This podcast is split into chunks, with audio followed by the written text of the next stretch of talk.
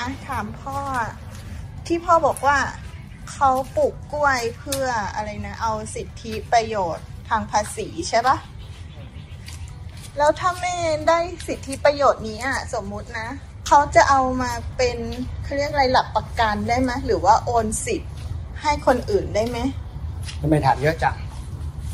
ก็อยากรู้ว่า ก็เห็นใครๆเขา เขาปลูกกล้วยกันเพื่อสิทธิประโยชน์แล้วถ้าแม่ปลูกบ้างแล้วแล้วแม่จะเอามาเป็นหลักประกันกู้เงินอะไรอย่างนี้ได้ไหมเลยเลยเดี๋ยวเดินไปเอาดินก่อน ก็ตอบตอบคำถามแรก ก็คือภาษีเนี่ยมันเป็นเรื่องเฉพาะตัวนะ มันโอนกันไม่ได้ และที่สำคัญพอเป็นสิทธิ์เนี่ยต้องเข้าใจแบบว่าสิทธิ์นี้ได้รับยกเว้นภาษีมาจากหน้าที่แล้วก็ เป็นหน้าที่ก่อนมันเป็นหน้าที่ตามกฎหมาย กฎหมายภาษีที่ดินเนี่ยเป็นภาษีของบนตัวเอง คือผู้เสียภาษีเป็นเจ้าของที่ดินเจ้าของอาคารต้องประเมินตัวเอง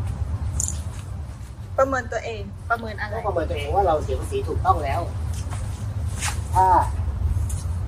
ถ้าเราคิดว่าเราเสียภาษีถูกต้อง วันหนึ่ง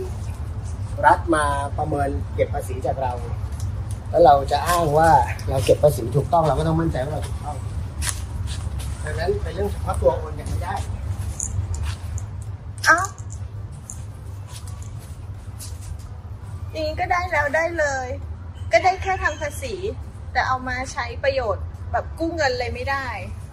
เป็นหลักประกันเลยไม่ได้เหมือนสิทธิการเช่ายังเอามาเป็นหลักประกันได้เลยคนละประเด็นกันอ๋อเหรอ เอ่อหน้าที่เสียภาษีเนี่ยได้รับสิทธิยกเว้นก็จริงแต่ว่าโอนเงินไม่ได้ไอ้เรื่องหลักประกันที่ไม่ได้อย่างเลย เพราะว่าหลักประกันเนี่ยมันต้องเอาสิทธิ์ซึ่งเป็นทรัพย์สิน